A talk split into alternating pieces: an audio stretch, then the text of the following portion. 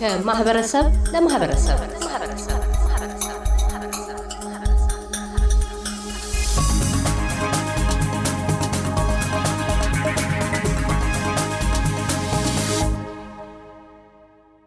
All the way through the cone, all the way through. Nice. 25, 98. Let's go, let's go, let's go, Binderi. Keep pushing! Through the cone, all the way through. Nice. all kinds of pain. Triggered and traumas fleeing borders. The only daughter, disorganized the order, personality disorder. Equipped for grip, here comes a sistership, kinship, blood thick. We a fam, sis. Will you? Real. Everything's so lactic right now. Oh my. ይህ በድካም የተቆራረጠ ድምፅ የቤንዴሬ ኦቦያ ድምፅ ነው።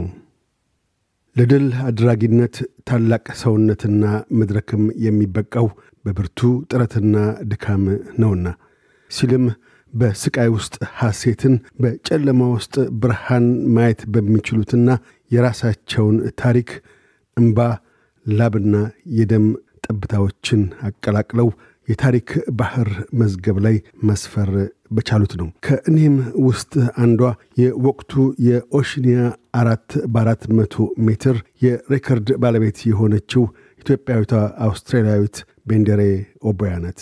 ቤንዴሬ ውልደቷ እንደ አውሮፓውያን አቆጣጠር ኤፕሪል 17 2000 ዓ ም ጋምቤላ ከተማ ኢትዮጵያ ነው። የአፍ መፍቻ ቋንቋም አኙዋክኛ ነው። My first language is Anuak. Um, is what we speak at home. Um, well, to my parents. So English was something I had to learn.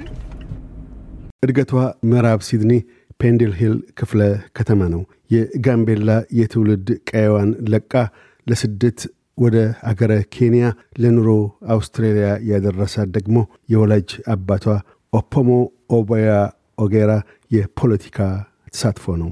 2001 ቀደም ብዬ ከእስር ቤት እንደተፈታው ጥያቸው ኬንያ ገባው። በ2002 እኔን ተከትለው ኬንያ ገቡ። በ2003 መጨረሻ ላይ ዲሴምበር እዚሁ አውስትራሊያ ገባን። ስለዚህ ሶስተኛ አመቷ ነው እንግዲህ አውስትራሊያ የገባችው በሶስተኛ አመቷ ነው። ሰው ለምንድን ነው ለስራት የበቁበት ምክንያት? እኔ ኢህአዴግ አገዛዝ አንገፍ ግፎኝ የአቅሜን ያክል ስለተናገርኩኝ ይህንን ትክክል አይደለም፣ ህዝብ የሚመራው በዚህ በዚህ መልኩ ሳይሆን መመራት ያለበት በዚህ በዚህ ነው ብዬ ድምፅን ከፍ አድርጌ ስለተቃወምኩ ይዘውኝ እስር ቤት አስገቡኝ።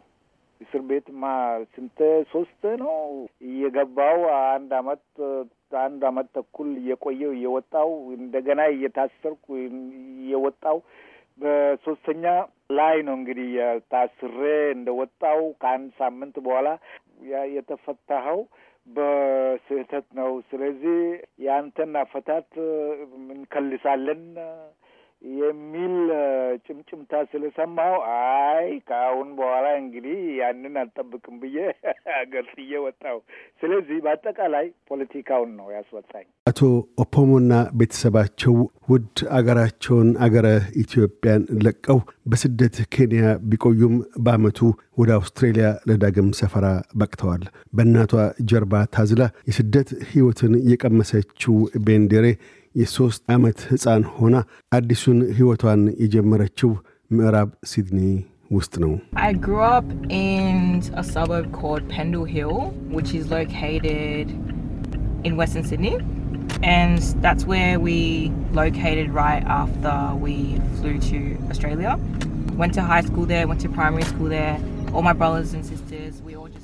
ያደግኩት ምዕራብ ሲድኒ ፔንድል ሂል ነው። ወደ አውስትሬልያ እንደመጣን እንድንሰፍር የተደረገው እዚያ ነው።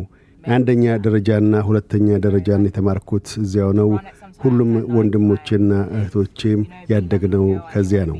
አልፎ አልፎ ከእህትና ወንድሞቼ ጋር በቤታችን ዙሪያ እንሮጥ ነበር። ያ በልጅነቴ ቅልጡፍ እንድሆን ረድቶኛል። አንዳንዴም ማታ ማታ እንሮጣለን። የመጨረሻዋ ትንሽ ልጅ በመሆኔም ወደ ኋላ መቅረትን አልሻም ነበር። ያም ብርቱ ተፎካካሪ እንድሆን አድርጎኛል። ቤንዴሬ ኦቦያ በአውስትራሊያ እድገቷ ወደ ትምህርት ቤት በመመላለስ ብቻ አልተወሰነችም።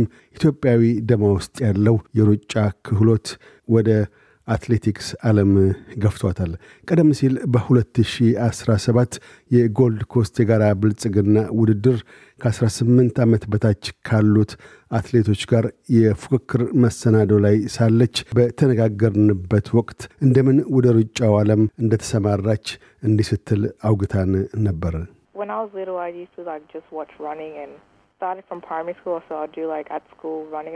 ሕፃን ሳለው ሩጫን መመልከት እወድ ነበረ።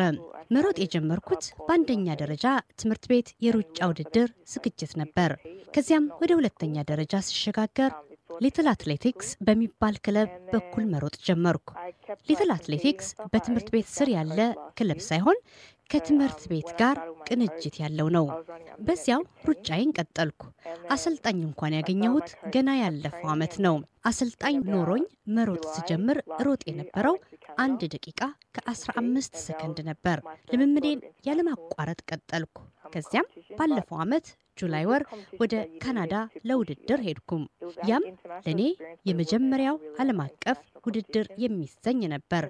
እንደ እውነቱ ከሆነ ዓለም አቀፍ ውድድር ይባል እንጂ ዓለም አቀፍ ውድድር ተብሎ ሊጠራ የሚችል አልነበረም። ሆኖም በከፍተኛ ደረጃ ውድድር ለማድረግ ብቁ ነበር።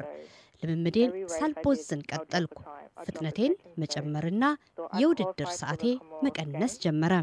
በየጊዜው ሮጬ ስጨርስ በሰከንዶች ፍጥነቴን ማሻሻል ጀመርኩ።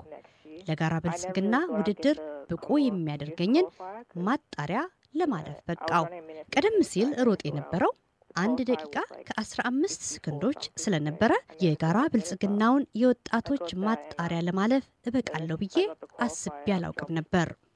ሆኖም ሶስት ሰከንዶችን መቀነስ በመቻሌ ለማለፍ ችያለሁ። ካቲ ፍሪማንና ያና ፒትማን የመሳሰሉ የአውስትሬልያ ምርጥ 400 ሜትር ሯጮች ከስፖርቱ ተገለው ነው የሚገኙት። በእነዚህ ታላላቅ የአውስትሬልያ 400 ሜትር ሻምፒዮናዎች እግር ተተክቶ ለታላቅነት ለመብቃት የውርስ አሻራቸው ጫናው ይሰማሻል?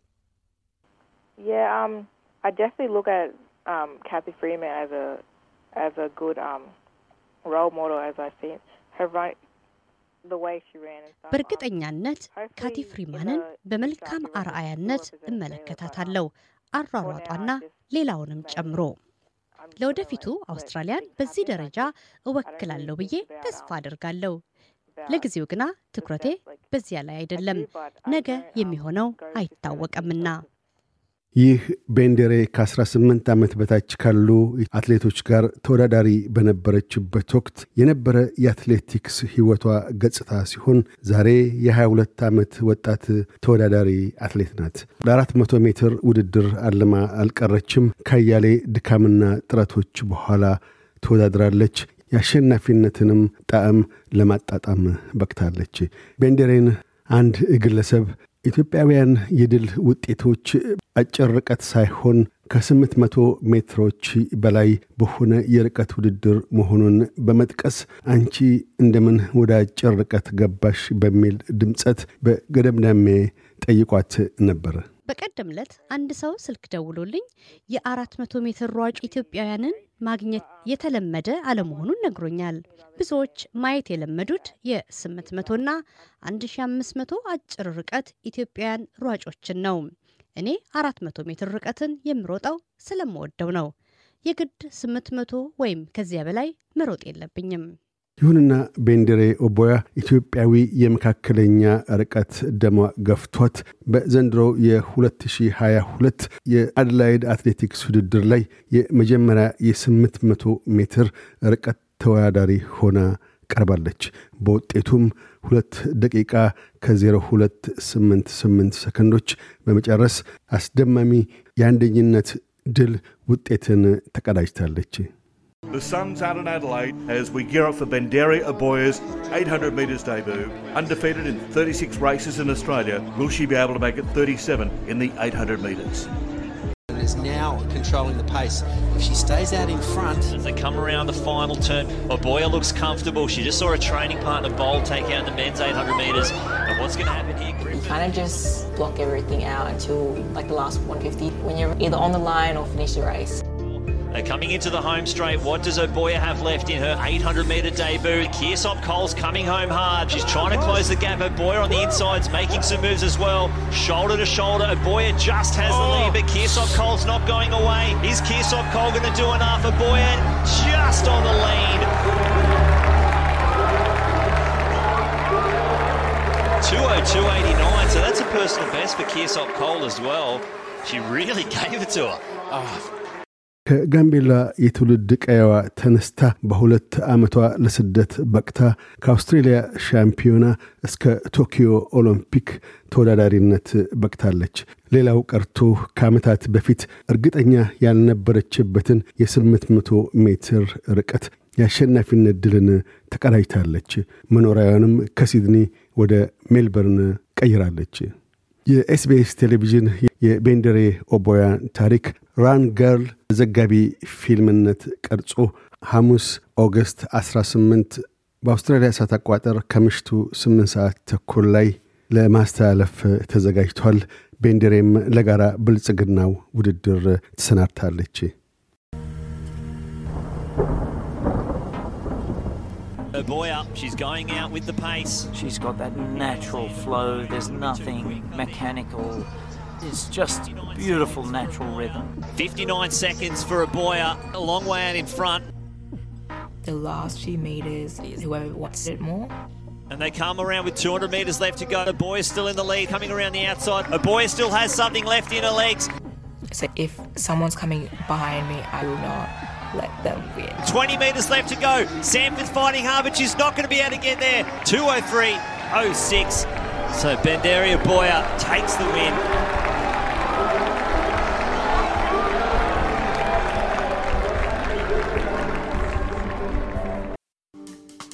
እያደመጡ የነበረው የኤስቢኤስ አማርኛ ፕሮግራምን ነበር። የፕሮግራሙን ቀጥታ ስርጭት ሰኞና አርብ ምሽቶች ያድምጡ። እንዲሁም ድረገጻችንን በመጎብኘት on demand እና በ SBS mobile app ማድመጥ ይችላሉ።